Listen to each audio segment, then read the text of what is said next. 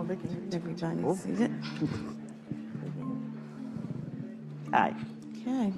Go ahead and start. Okay. Good afternoon. My name is Darlene Richardson, and I'm President and C E O of Maisie Global Solutions, a consulting firm based right here in D C. I am so honored to be moderating this esteemed panel today. You're in for a real treat.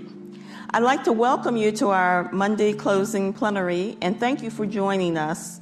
And I'd also like to thank the National Minority Equality Forum for all that they do and for this summit on health disparities, which gives us a platform to discuss our topic, the state of obesity in communities of color, a coverage and access update. But first, let me give you some statistics that you may not know relative to obesity. Obesity is an epidemic in the United States and has been for decades, and the numbers are getting worse. Currently, we have over ninety million American adults of all ages living with obesity, including thirty percent of Medicare beneficiaries. When you add children and adolescents to the mix, there are well over one hundred million Americans living with obesity. And as with most chronic diseases, higher rates of obesity exist within communities of color. The disease of obesity disproportionately affects adult Blacks and Latinos compared to white and Asian adults. The prevalence of obesity is highest among non-Hispanic Black adults at forty-nine point six percent, and Hispanic adults at forty-four point eight percent. Four out of every five Black women are living with obesity or overweight. So those are just some of the statistics, but we have this esteemed group of panelists here that are going to help us understand what obesity is, why it's so prevalent, especially among communities of color, and how we can work with communities to help solve this issue. Now, before I introduce our panelists, I'm just going to give you their names, their titles, and the organizations they represent, because N M Q F has been so kind as to do a hyperlink in the online agenda, so you can easily go there and find out everything these wonderful panelists have to offer. Um, and also at the end, like with the other sessions, we plan to uh, take questions, okay? So first up, we have Doctor Michael G. Knight. Doctor Knight is the Associate Chief Quality and Population Health Officer, as well as an obesity medicine physician at the G W Medical Faculty Associates. Next, we have Doctor Yolandra Hancock. Doctor Hancock is the founder and C E O of Delta Health and Wellness Consulting. Next we have Doctor, I mean, I'm sorry, next we have Deborah Fraser-House, founder of nonprofit organization Choose Healthy Life. And after that we have Tammy Boyd. Tammy is Chief Policy Officer and Senior Counsel at Black Women's Health Imperative. And last but certainly not least, we have Nancy Glick. Nancy is Director of Food and Nutrition Policy at the National Consumers League. Thank you all for being here. Thank you for having us. So we're going to start out with Doctor Knight. Doctor Knight, just so we level set the audience and we're all on the same page, could you please tell us what the clinical definition of obesity is and why it's considered a chronic disease?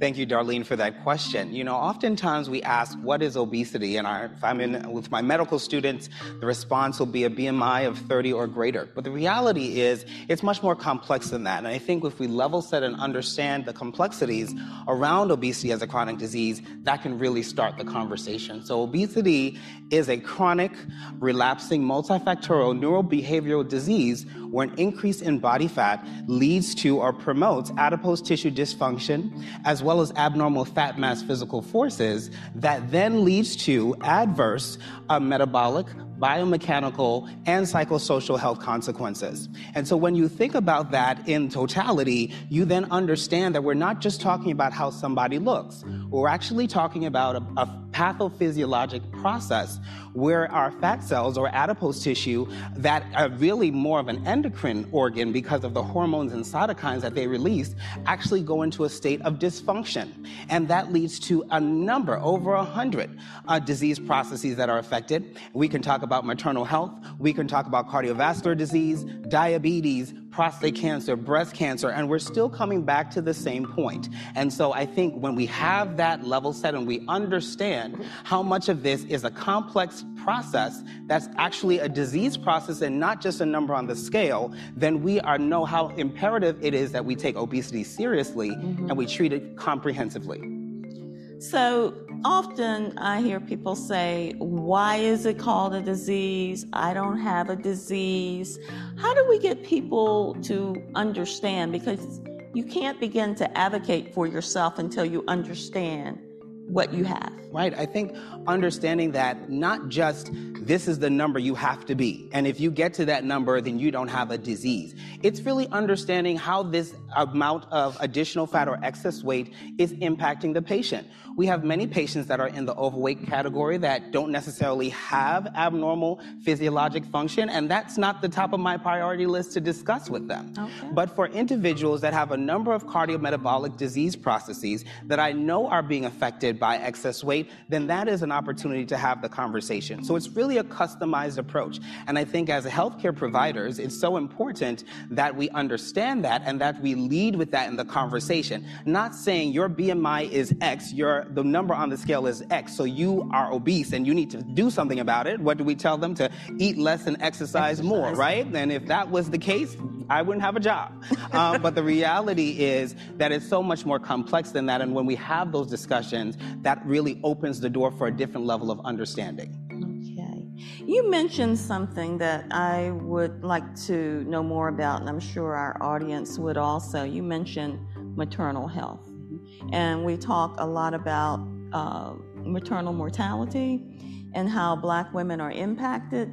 And it has nothing to do with the socioeconomic uh, uh, state of the person.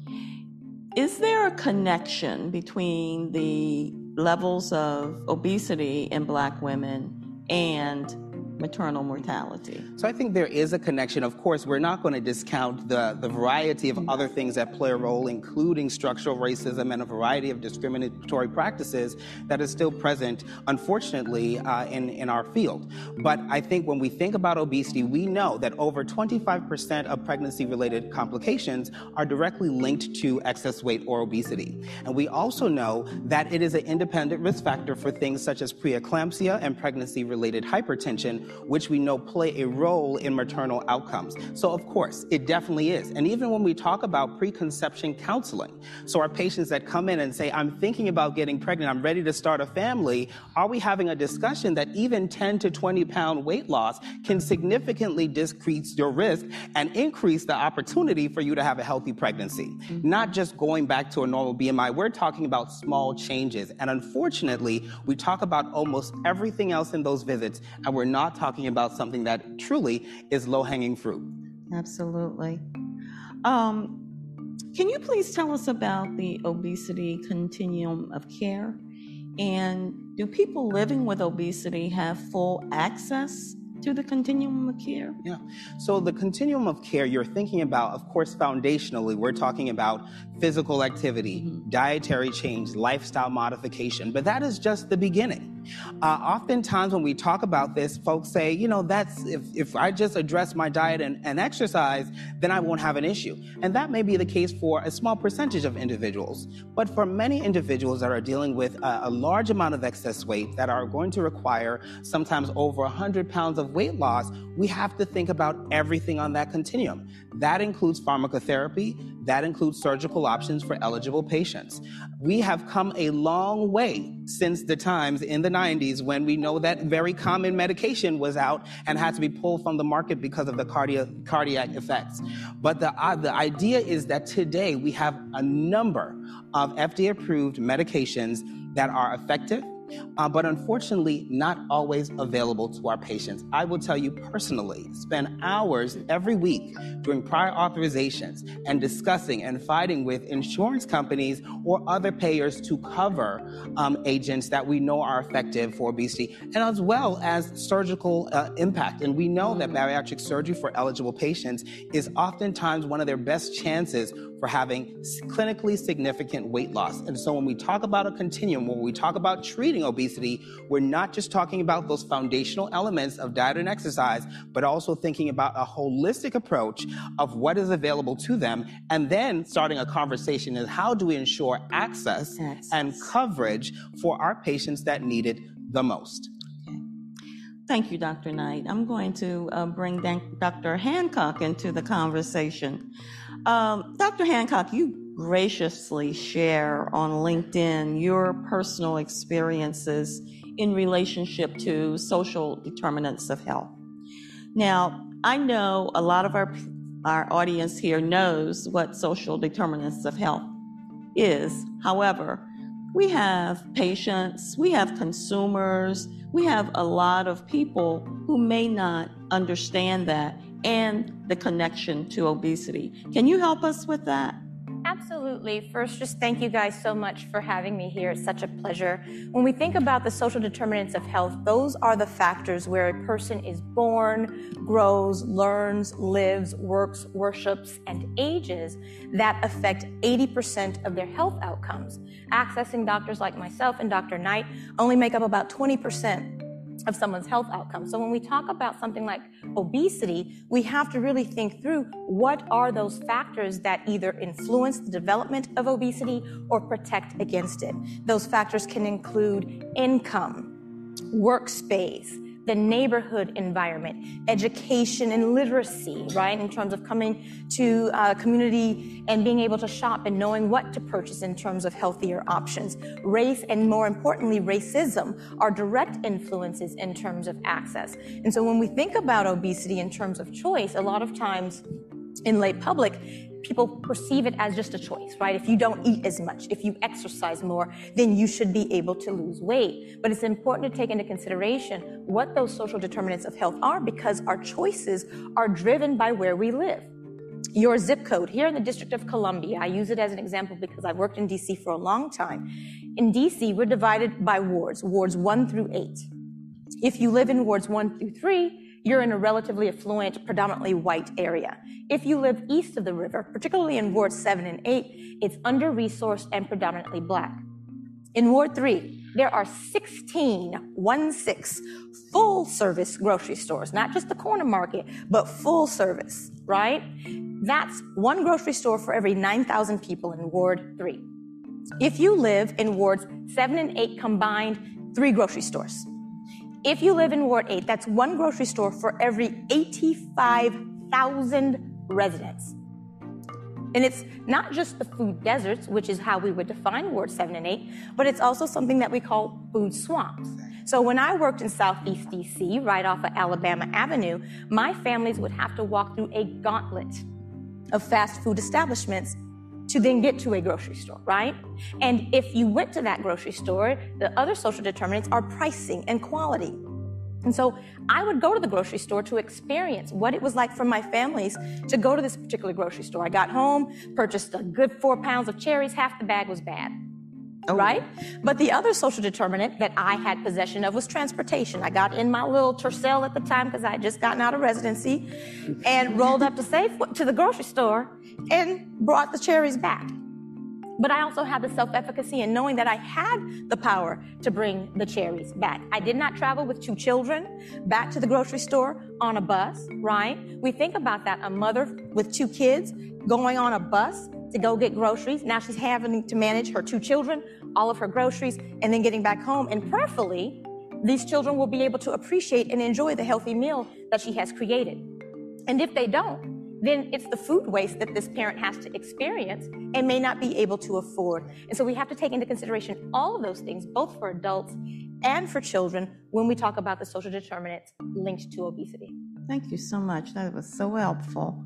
Um, along the obesity continuum of care that we just discussed with Doctor Knight, what has been your experience with adequate access to anti-obesity medicines in your practice? It's been a challenge, right? So I see folks across the age spectrum, but particularly in the pediatric population right now, there are only two F D A-approved medications for me to use in my arsenal to help families in terms of helping their children achieve a healthier weight. There are there's stigma related to parents using anti-obesity medications. Mm-hmm. And then there's the process that Doctor Knight mentioned in terms of prior authorization. And then it's a lot of questions that parents have. There aren't sufficient clinical trials that have evaluated some of these very efficacious medications in terms of the pediatric population. And for children under the age of twelve, we really don't have any options. We end up having to use medications that are off-label. Oh. And there are a lot of healthcare providers who are not comfortable doing that because of the medical legal implications. So when we think about it from a medical standpoint and also from other, other specialties, right? So for my pediatric patients, it isn't just me talking to them and navigating parents through healthier choices. There are mental health aspects, there's psychosocial aspects, even things like obtaining sleep studies and those sorts of things. If a pediatrician or other healthcare professional isn't familiar with all of the various complications associated with obesity, the obesity continuum of care stops with the primary care provider, and that happens often. Wow. Okay, thank you. Now, we've been talking about coverage, and we've talked about access, and you guys delved into some of the coverage uh, issues. So I'd like um, Tammy uh, to talk about coverage of um, anti-obesity medicines and what's going on in that field.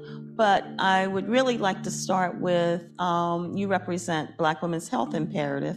Can you tell me some of the initiatives that are going on in Black Women's Health Imperative relative to uh, the obesity issue? Um, yes, absolutely. So again, I'm Tammy Boyd with Black Women's Health Imperative. Um, and Black Women's Health Imperative, for many of you may not know, it's a national um, organization, and we're really focused on advocating for Black women and girls through policy, advocacy, um, and research. But specifically to your question, um, we have two programs. Um, one is called Reclaim Your Wellness, which we launched with Healthy Women. Um, and it's to raise awareness um, of obesity as a national health crisis in a manner that is free of stigma and bias. Um, there are a couple of components to that, um, educating about healthy eating, um, also access to science-based comprehensive um, care. Um, additionally, we are bringing um, leaders together to really discuss and, and advocate for policy changes in this area. Um, and then also, you may have heard last week, we launched the um, Health Equity Um, Coalition for Chronic Diseases in collaboration actually with um, National Minority Equality Forum and also the National Hispanic Medical Association, along with several other um, organization, healthcare organizations as well. Um, and, and that um, is focused on eliminating barriers of healthcare for communities of color um, that are disproportionately impacted um, by chronic diseases such as obesity. Great. Um, what is the current state of coverage of anti-obesity medicine? Are there federal health providers that do provide coverage for this? Yes. So the Federal um, Employees Health Benefit Program, also the V A, and then also TRICARE. Um, Medicare does not um, pr- um, provide coverage, and so it's really um, you know outdated policy that we really would like to address. And why is Medicare coverage so crucial?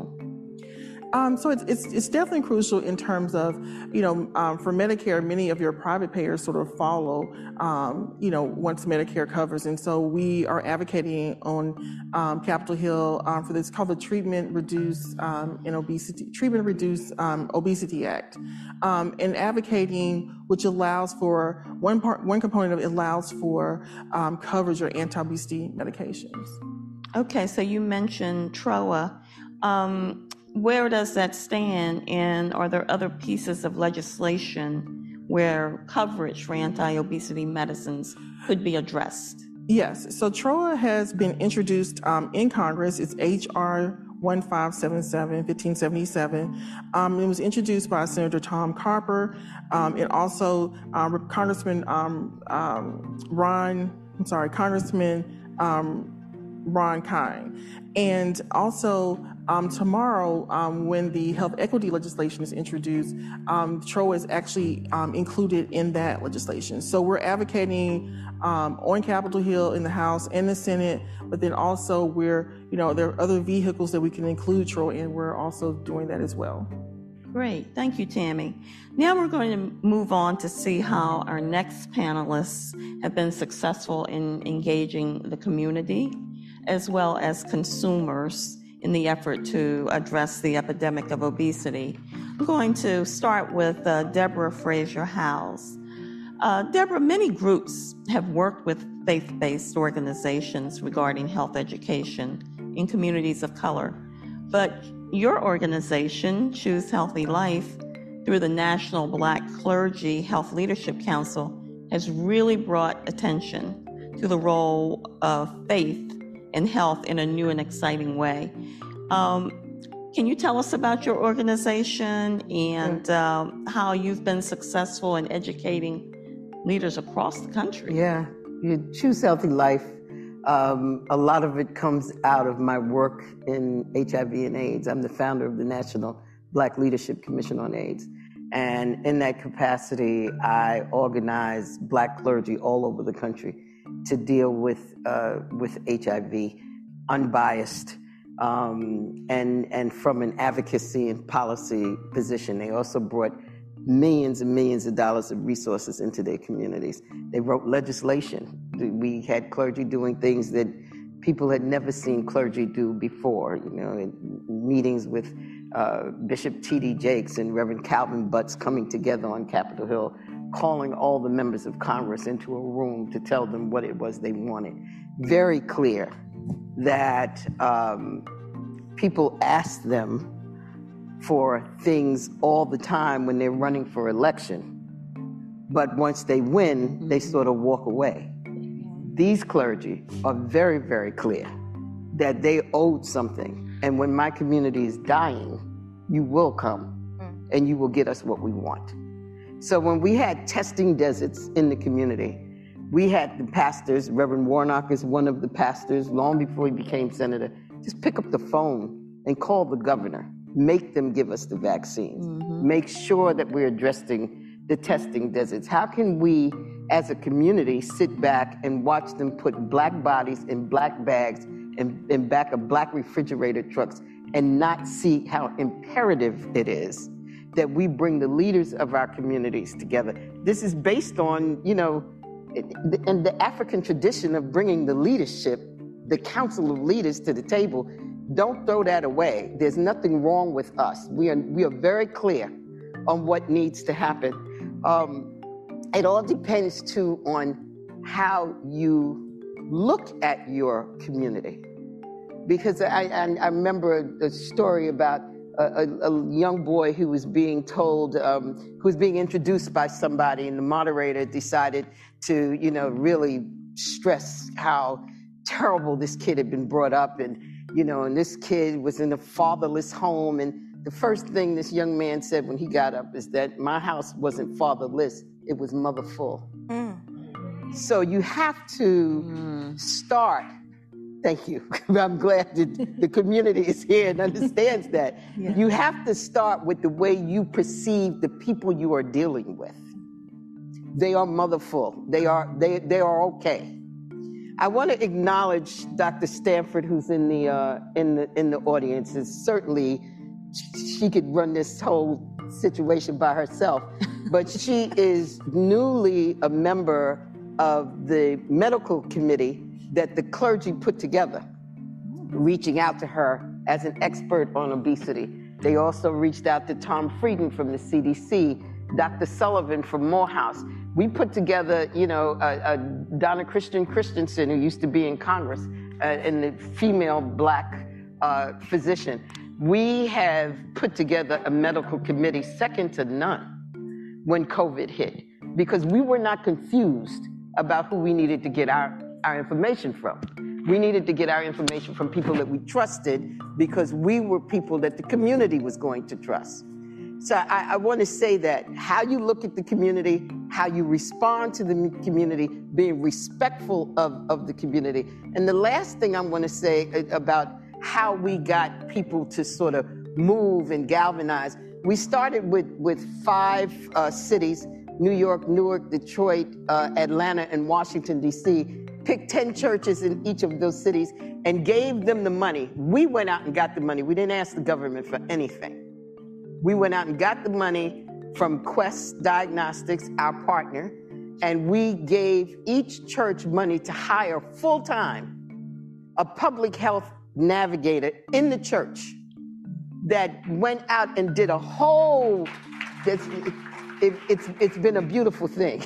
I'm even excited, so excited about it. They did a whole survey of the community, a fifteen mile radius. They can tell you where everybody in that community is, what they do, where they live, all of that. And then they brought people into the church. Remember, the churches were closed. They brought people into the church for services, for testing services. And then they had to pivot to vaccines. We gave them fifteen hundred hours of training. They're certified. They know what they're doing. So when I hear people, you know, from corporations say, oh, you know, we have so much trouble in getting the community into clinical trials. Getting, who are you talking to? I mean, and and and and and there is a way to do this where people understand that you're being respectful of them. And there's a way to do it where people understand that you're not. Finally, we grew from fifty churches in the five cities to one hundred twenty churches in thirteen states overnight. All of them did fine. We vaccinated and tested over one hundred thousand people in a matter of weeks when people couldn't get vaccinations done. So we're now pivoting to talk about issues like, like obesity.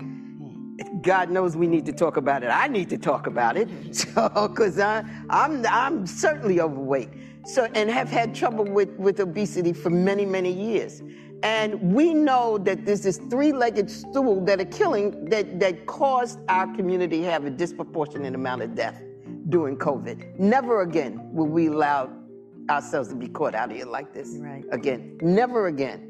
We know it's hypertension, we know it's it's obesity, and we knew it was diabetes. They were turning us over because we couldn't breathe, because we were so heavy and our, everything was constricted, and we had all of those other fat issues that, that, that the doctors have already have already discussed. And we know we eat too much sweet potato pie.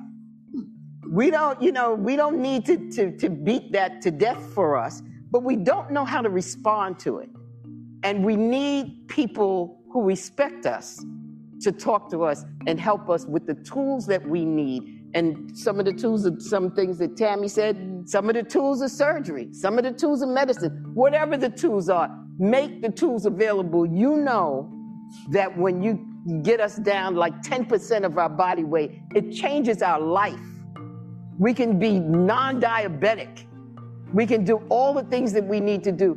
We need to really look at the community, respect the community, and do the right thing, because you all know what the right thing is. Thank you so much, Deborah. That was really powerful. So I want to bring Nancy Glick in. Well, that's a hard act to follow. Wow. So Nancy, uh, can you start out by briefly telling us the mission and goals of the National Consumers League, especially in relationship to food and nutrition policy, which, which you head up? Well, the National Consumers League is over one hundred years old, and it has been sort of at the cornerstone of a lot of things that we now take for granted. Um, you know, safe meats, um, nutrition labeling, uh, and we are what we consider to be the Uh, voice of everybody, because we consider all Americans to be consumers, which sort of empowers me to go after things like obesity, because, you know, we sort of think of ourselves, we're not uh, health providers, Uh, but we uh, hear from consumers every day. We sort of know what's on their mind. And what we do very often is we sort of serve as a, uh, a credible third party, a convener, a catalyst, uh, and we bring together folks and we ask big questions, and then we try to help uh, work on policy. So uh, we are part of this group called O C A N, Uh, Obesity Care Advocacy Network. We're very excited because we're sort of the consumer voice for that. Uh, Tammy, you're a part of it too. And um, so we became very interested in sort of all the challenges of obesity. And I should sort of back up by telling you, and I was telling you about this, that um, I started my career when I was twelve. I get younger every time I tell the story. Pretty soon I'll be six. But anyway, um, I was a journalist that came to Washington. Um, I hoped to get an important job, and, you know, with the Washington Post, they laughed at me because I had two years of experience. Anyway, I became a press officer at the Food and Drug Administration. And at the time, we all had different beats, you know. I, I did food policy, which is sort of how I ended up doing food policy. Um, and when I was there, there were these very low-calorie diets. And we're talking about low-calorie diets, like less than six hundred calories a day. And just so you know, that's about what concentration camp victims, you know, live with. I mean, it's barely enough to stay alive. And what had happened was people hoping, you know, for these miracles, you know, I'll go on this for a month, I'm going to drop thirty pounds, I'll get in that black dress, I'll go to, a, you know, my party, you know, I'm going to uh, look great at uh, my wedding. Um, they took these things, and then they started to eat, and many of them died. And the reason they died is because their bodies just couldn't handle the stress of normal eating after that. Well, I became fascinated. First of all, you know, it was my beat. I also did recalls, which was an interesting sidebar. And, you know, media were saying, well, you know, how did this happen? And so I started way back when, um, thinking about obesity, doing it from the standpoint of F D A. Then I became uh, a health advocate and worked with a number of, of organizations. And one of my greatest clients was Doctor C. Everett Koop. And I don't know how many of you remember him, but he's probably the only Surgeon General we can all remember, you know, wore the suit, the beard, the whole bit. And I used to pick up the phone and I would say, this is Nancy Glick, and I heard this voice said, this is C. Everett Koop. And I went, oh, right. I didn't believe. And he goes, yes, it is. Anyway, he hired me to launch a campaign in nineteen ninety-four on obesity, because he said that it was the unfinished business he had as Surgeon General. He had taken on H I V AIDS and smoking, but this was his unfinished business. And so I helped him put together this campaign called Shape Up America. And I have to tell you that I, I'm a pack rat, so I kept all my materials that I'm proud of. And I could give you those materials, and all I need to do is replace the numbers from nineteen ninety-four in terms of how big a problem obesity is. It was less of a problem then, and he had his hair on fire over it back in nineteen ninety-four. So um, one of the things that we did in joining O C A N is we decided that we would put together a expert panel, as we called it, on the state of obesity with the mindset of how we could empower everyday Americans, consumers, to do something about it. And um, if you want to ask me a question about it, I have lots I can tell you about that. Well, yes, just yeah. briefly, if you could go yes. through what some of the um, takeaways were. Well, so what we did is we did a very holistic view, all the statistics you've heard of, And what we decided to look at was what we call the human side of obesity. Why is it that we have not been able to get ahead when the science is so good these days, when there are really impressive treatments, when we know that what you said, that a ten percent decrease in, in body mass has these profound health benefits? So why can't we do it? And some of it is the human obstacles, and I'll put uh, insurers and particularly Medicare in this bucket, because there's a lot of outdated thinking. I mean, I, I, it infuriates me that Medicare will not cover um, anti-obesity medications. Why? Because they're still living in the past of the nineteen nineties and haven't gotten up to date on the fact that these new drugs are safe and they work. And not only do they work, but they reduce the, the whole burden of chronic disease. So ultimately, Medicare would be saving a fortune if they would just, you know, allow Medicare beneficiaries to get these drugs. So that's one human obstacle. Another one that is very relevant here is this whole issue of weight stigma and how profound it is and how terrible it is in terms of what it means for people. So, um, you know, there, there are many things to tell you, except for the fact that so many health professionals um, are, uh, well, what'd you say? They, um, they have this problem of weight stigma. And so it is not uncommon for people to go in to uh, their healthcare professional, um, be looked down on, Um, not be spoken to with great respect, but more importantly, be sort of told to just go out there and lose a few pounds. And as some of our panelists are talking about, if you've got one hundred pounds to lose, do you think Weight Watchers is going to solve that problem? It's not.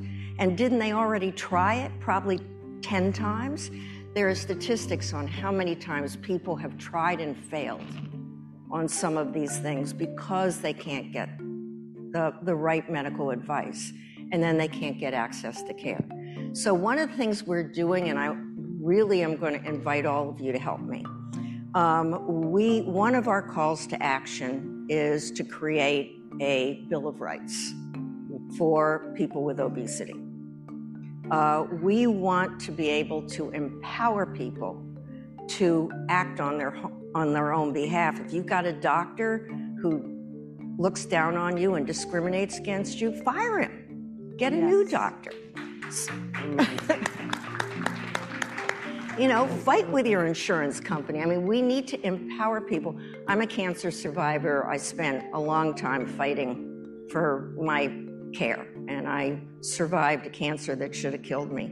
But what I realized is that all of us have to be empowered. I had really good doctors, and I had that patient navigator that we were talking about. So we really need to help people, first of all, understand they do have a disease. And maybe that's a bit of a downer, but if you think of it as, I have diabetes, okay, so let me get care. I have obesity, let me get care. So we want to sort of reorient people on that, um, and we want to really empower them to have a conversation. We want them to know what, what's available to them, uh, and we want to make sure that um, insurers cover all uh, available options for obesity. And I welcome any of you who want to contact me as we start to put together this Bill of Rights, because we really want it to be meaningful. So please. Thank you so much, Nancy. Mm-hmm. Um, we have got about fifteen minutes left, and I would like to open it up for questions. I know a lot of you have questions. I think there were some very compelling stories here, some compelling facts. Um, Deborah's doing some great things with her organization, and Nancy is certainly doing some great things with her organization, and then there's a coverage aspect. So please, um, if I can See, I think there are microphones around, so. Hi, um, I'm Bakari. I do user experience work for N M Q F. Um, I was curious about, um, in the effort to, you know, erase weight stigma, um, it, I've seen the body positivity movement, um, you know, one of their head Um, mottos is healthy at any size, um, and I'm curious what your thoughts are about the messaging, because I think that the body positivity movement has the potential to do so much good in erasing stigma and some of the, you know, like social, psychological effects that people face, um, but then also, like, if it's addressed as a disease, like, I feel like people might be inclined to see that as adding more stigma. Um, I'm curious what your thoughts are about how to navigate that. Doctor Hancock or Doctor Knight? Sure, I think it's it's an excellent question, especially in pediatric obesity. We have to be very careful when we talk with our little ones about weight. I will tell you, in my personal experience as a pediatrician and an obesity specialist, we talk about health habits. When a little one comes in to see me, they are the first people I talk to. I don't talk to mommy or daddy, I ask them. I ask first, do you understand why mommy, daddy, grandma, grandpa, whoever brought them in? And they'll say no or yes, and then we'll go through and talk about various health habits. I know all of these various health habits influence their weight, so their sleep habits, nutrition, physical activity. And it isn't just do you exercise, it's how do you feel about exercise? When you hear the word physical activity, what does that mean to you and how do you feel about it? Oh, I love physical activity. I play soccer, or I hate it. I don't like exercise. Write that down. So I'm taking notes as we're talking. In each category, we're focusing on various health habits that I know have influenced how this child, young adult, even grown-ups, have achieved that weight. And then we start focusing. I give them a menu of options. All right, my love, of all of the things that we've talked about, what is the best way to get you healthier? What do you want to do? Do you play sports? And we try to link it, right? So if they're playing a sport, we talk about your body as the machine, as the equipment, and what do we need to do to fuel the machine so that you become the optimal soccer player or your dancer, whatever the case may be. Even in playing video games, right? My baby brother grew up gaming. So what can you do in order to really focus more to be able to get to that next level? And then I let them pick. This is what I want to focus on. It may be sleep, it may be their sugary drink, whatever the case may be, we focus on that. And at the next visit, we check in. How did you do? And then we go to the next area and the next area. It's baby steps, right? And we celebrate them. We're not in there trying to get everybody to be a size two. I tell, my family says all the time, I need, I look like I need to eat some more sandwiches, right? My family, they can be a size twenty and be perfectly healthy. I have family members that are a size zero having survived a heart attack. Mm-hmm. And so we have to be mindful of, one, how we approach it.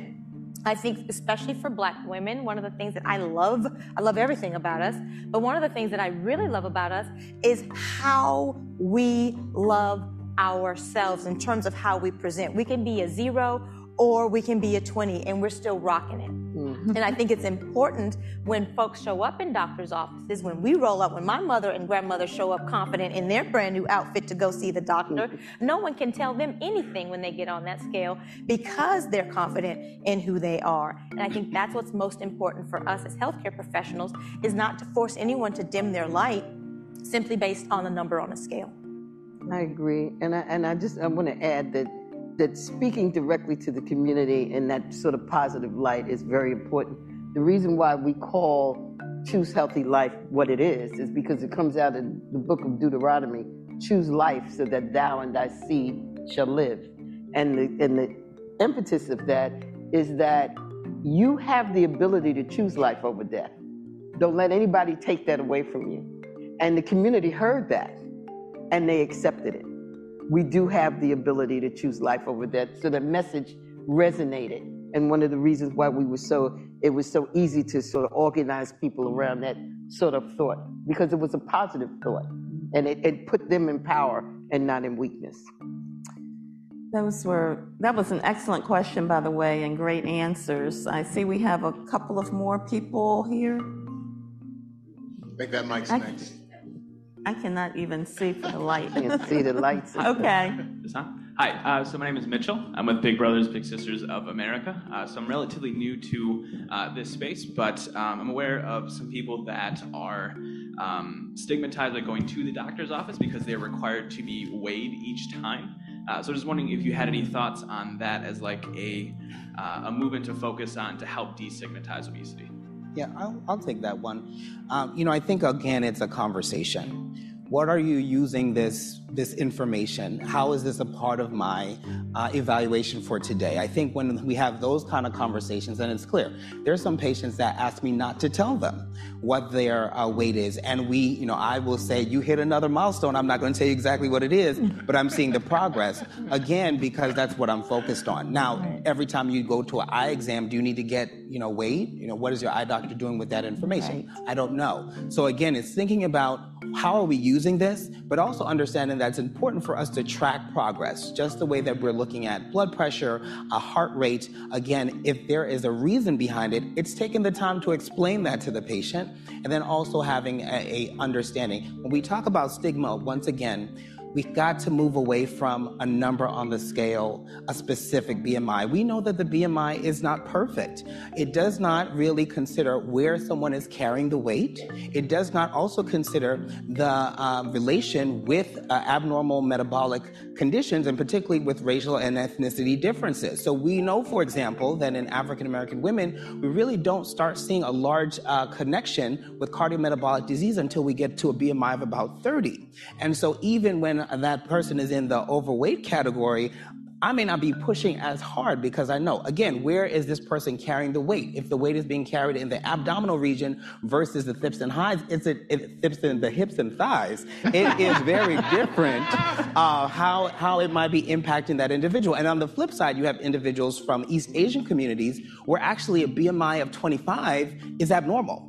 And so once again, it's understanding and having a conversation with our patients so they feel empowered, so they are not stigmatized, so we understand why we're tracking this information, and then coming up with a personalized goal for them. You don't have to be a two, you don't have to be a number. I always say, what's your weight loss goal? I never tell a patient what weight I want them to be at. I will give them recommendations. I will tell them, you know, at least ten percent would be effective in improving your health outcome, but it's centering the patient and understanding their personal goal and helping them to achieve it. Great. Thank and you. It's also third-party payers requiring certain metrics in order for us to be reimbursed. That's a conversation that also has to be had. There are a lot of conversations about doctors randomly checking weights, like dermatologists, right? Going and getting a weight. Well, what's that got to do with my mole? Well, if a third-party payer is requiring weight, height, and all of these things, then it compels us to do just that. Thank you. That that's that's something I didn't know. Mm-hmm. So that is um, that that's good information for everyone. Let's go to this side. Hi, Stephen Thomas, University of Maryland School of Public Health, College Park. You know what? Uh, this is an amazing panel here. I just love this conversation. I and agree. I'm going to just tell you uh, what it means when we do cultural tailoring. When I say physical activity, different images come to your mind. Well, in some of our work, we use uh, Black history. So we created the Underground Railroad Bicycle Route. Ooh. Google that. And so riding the bicycle was a way of, you know, but it was tied to Black history. But I'll never forget bringing a group of psychiatrists into our African dance class, where the, the brothers in the community were playing the drums, twenty-five, the place was packed. And these were traditionally built women, African dance, and they were moving. You know what the psychiatrist said to me? You have anybody that hasn't started this yet? Because they knew something the people didn't know. Those women in that African dance class, they were not depressed. That the physical activity itself can help reduce depression. Can you speak to the mental health benefits of just being active, whether you lose weight or not, just the mere fact of being active? Can you speak to that? Absolutely. So as a Zumba instructor and having taken West African dance classes, I can attest to what Doctor Knight said. I love it. But it's important. I think what The first thing that I would say is we have to acknowledge that committing time to physical activity can sometimes be a position of entitlement, right? So I grew up in an amazing household. I was motherful, yeah, right? right? My mother worked two jobs, and she was like the first hustler grinder I met, and she inspired me to do what I do today. Mm-hmm. But what I will tell you is that in raising two children and working two jobs, she saw exercise, physical activity, as yet another thing to put on her plate, mm. another stressor. I, I now I got to figure out where, when am I going to exercise, right? And I think if we talk about joy, when we talk about the Black Women's Health Imperative, we always talk about the joy in, in who we are. Mm. And when we can connect to what Doctor Thomas mentioned, the joy that comes from a forty-five to sixty minute Zumba class where I make you sweat out your press. Mm-hmm. Like, you won't know how you love it until you do it. But in order for us to do it, to my queen's point, we have to connect and relate and have conversation. I need to go where you are. Yes. On a Sunday after church, I'm going to say, take your church hat off. We're about to get this Zumba in real quick and praise the Lord. Right. Those are the things that we have to do. It can't be going to the rec center, joining the gym. It has to be right where they are. And when I worked for, for um, Children's here, I, gave, I did free Zumba classes at our health center. So on Tuesdays and Thursdays, you could come rock with Doctor Yola. And we got it in. And our health center was right there in the community. You walked across the street, even when you just got off work. You bring you and the babies, and we had some snacks so that you didn't come hung, hungry or leave hungry. So that's the way we do it. We, we lead by example, but we also partner with our community so that they can fully appreciate that physical activity isn't boot camp, HIIT, yoga, and all these things. I remember some students came to me and they're like, well, we want to create this new program. We're going to give everybody yoga mats. And they were upset because the mommies used the yoga mat. It was for, to address postpartum depression. And I was like, number one, have you ever been a new mother? Who's got time for to hit a yoga mat at six weeks postpartum? Like, no, I'm still trying to figure out breastfeeding and sleep. Yes. Right. And they were upset because the moms used the, the yoga mats as changing pads. I said, did you at least talk to the family? Does it, are they down with yoga first? I know we got downward dog, but are they down with the yoga? Right. Find out, do they want African dance? Do they want right. Zumba? Meet them where they are and partner with them to find that joy. Right. Absolutely. Thank you, thank you. We're going to go over here, and then this one, and then we'll wrap that wrap it up. All right, excellent. Uh, Doctor Gabriel Felix, psychiatry resident in Cambridge, uh, and I'm so thankful for the questions before, particularly when we talk about mental health. But I was wondering, as we talk about obesity, uh, particularly in B I P O C communities, uh, focusing on Black people, do we ever talk about those eating disorders too that may be masked? Uh, simply because someone has a higher B M I, because I find that I'm asking more patients, particularly my Black patients, and I'm finding that that's a lot more prevalent than even I thought, maybe due to my own bias. But is that conversation also part of, you know, your clinical encounters, even being in the community and churches and things like that, like anorexia, bulimia, and things such as that matter? I'd say definitely. You know, when we think about rates of disordered eating, extremely high, particularly in the last two years with the COVID nineteen pandemic, I would tell you the numbers continue to go up. And once again, that is why it requires us to have a comprehensive approach. I'm spending at least forty minutes with a patient on our first visit to understand what has their lived experience been. And every patient has a different experience with obesity. Some individuals, it's just been the last two years. Some people, it was after pregnancy. Some people, it was the time going through menopause.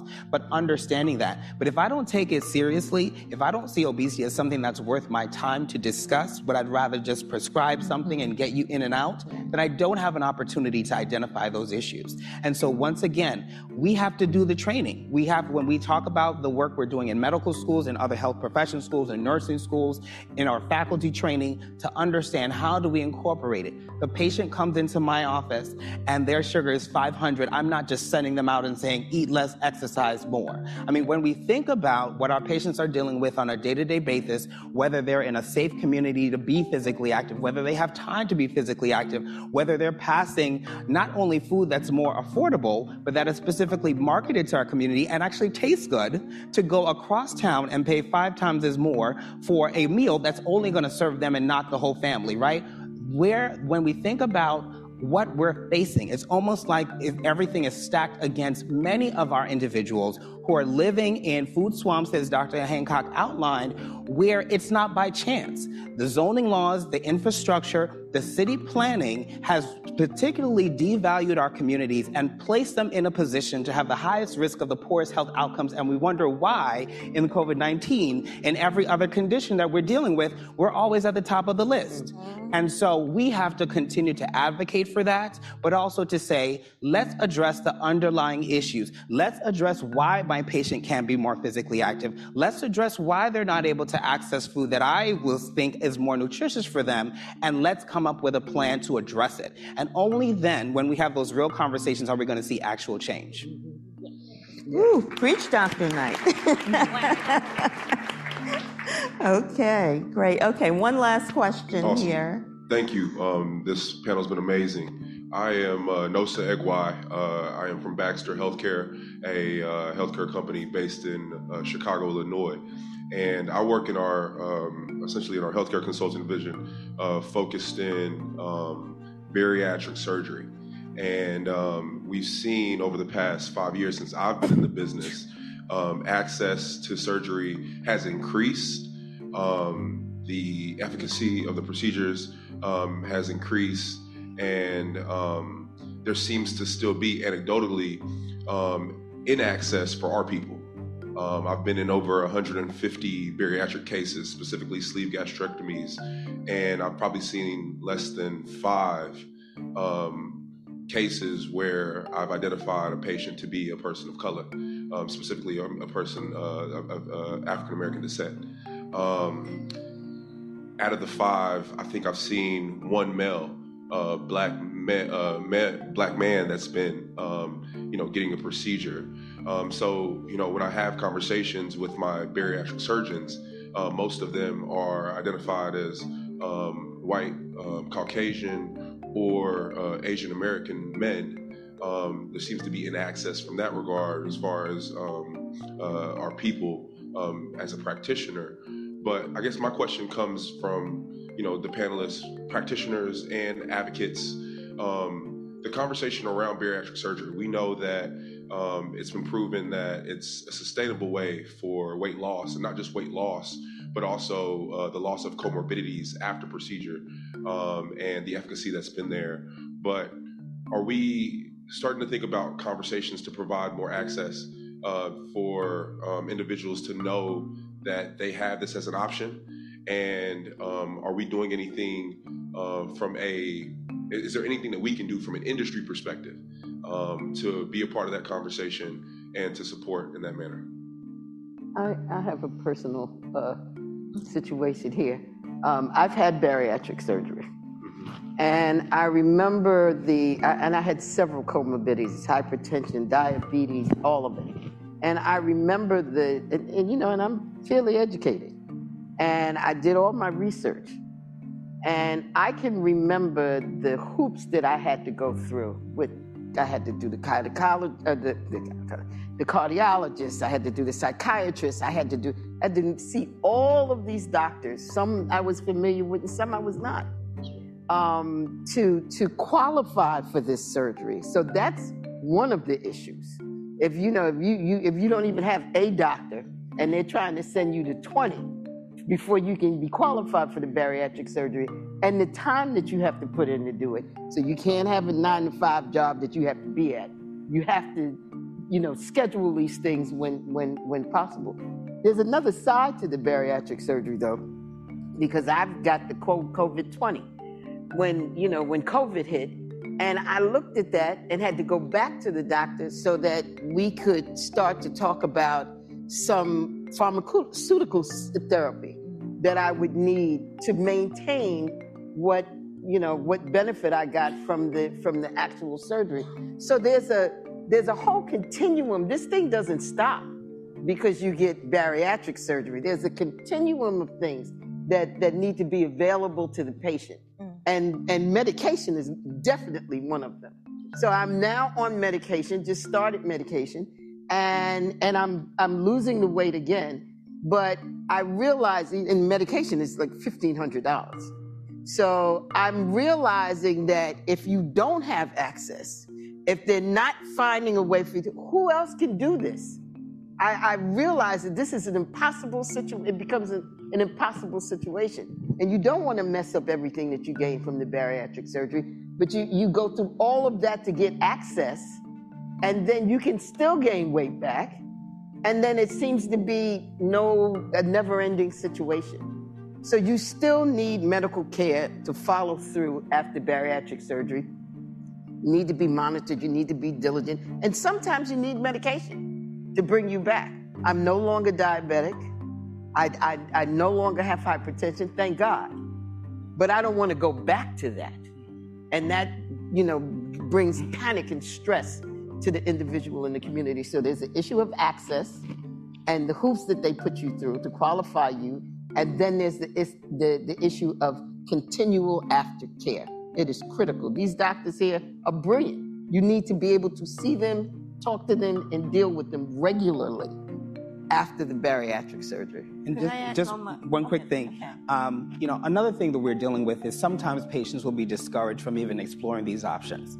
They will go to the provider and say, I'm interested in bariatric. You don't need that. You know, you just need to slow down, get on the treadmill, et cetera. Because once again, we're thinking that those of us who don't have excess weight, it's because we know exactly what to eat and we know it as physically active to be. And that's why we look the way we do. And so if, if you don't look the way I do, something is clearly wrong. You have a moral failure. You're not doing everything you need to do. And if that is in the minds of our practitioners, they will not um, be support a patient going through the hoops that we've talked about here. And even when you think about the hoops that are required, it's almost like some of our payers are telling the patient, you know, you shouldn't have found yourself here in the first place. Mm-hmm. So these are the, the next set of things I'm going to require you to do. So once again, it's understanding that there's a physiologic reason behind it, right? We cannot uh, be so precise in what we eat and the energy we burn every day that maintains that weight. We have internally have complex processes that help us to maintain the weight that we are, whatever it is. Is. And so someone trying to overcome that to lose weight,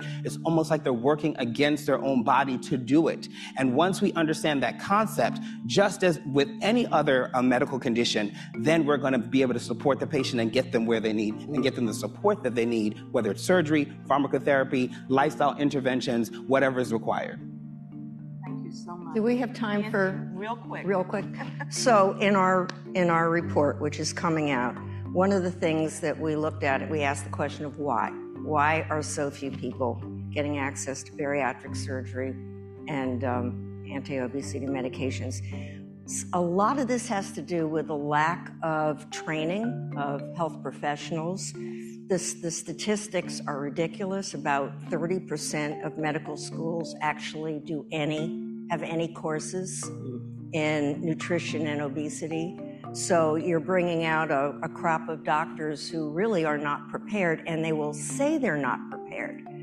Uh, and our system sort of, insurance companies often require the the uh, internist, the you know the family doc, to be the gatekeeper. They don't have the expertise, and so that's why they come up with these you know, you know you don't need it. And the other thing is they don't have the tools. So they don't have a lot of time, they don't have the materials, and um, so it, re it results in a lot of people just basically falling through the cracks. But Black people specifically, to your point, there's this issue of worthiness. Black folks have to work harder to prove that they deserve right. to be yes. referred for surgery, mm-hmm. to be given uh, pharmaceuticals in order for weight management to take place. There was, at a conference that I attended, they presented data. ninety percent of the patients who underwent bariatric surgery were Caucasian. Everyone, it was like it was like a WANL, what I call a white panel, the WANL, and every, it was just white, white on white. And I asked the question, if the majority of individuals dealing with obesity are people of color, why wow. aren't more people of color yeah. being referred? And it was crickets.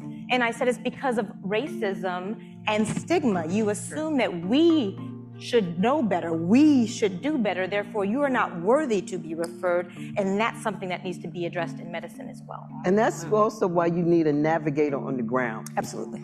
Somebody that's, that could be at the church, that the person could call, that could link the person to care and monitor the person through, because dealing with the devil is a monster. Mm-hmm. And you have to go through a lot to deal with the devil, and, and the community understands that if you give them somebody that has the tools that will help them get through the crisis, they'll be okay. Yes. Didn't I tell you you were in for a treat today? Listen to this phenomenal panel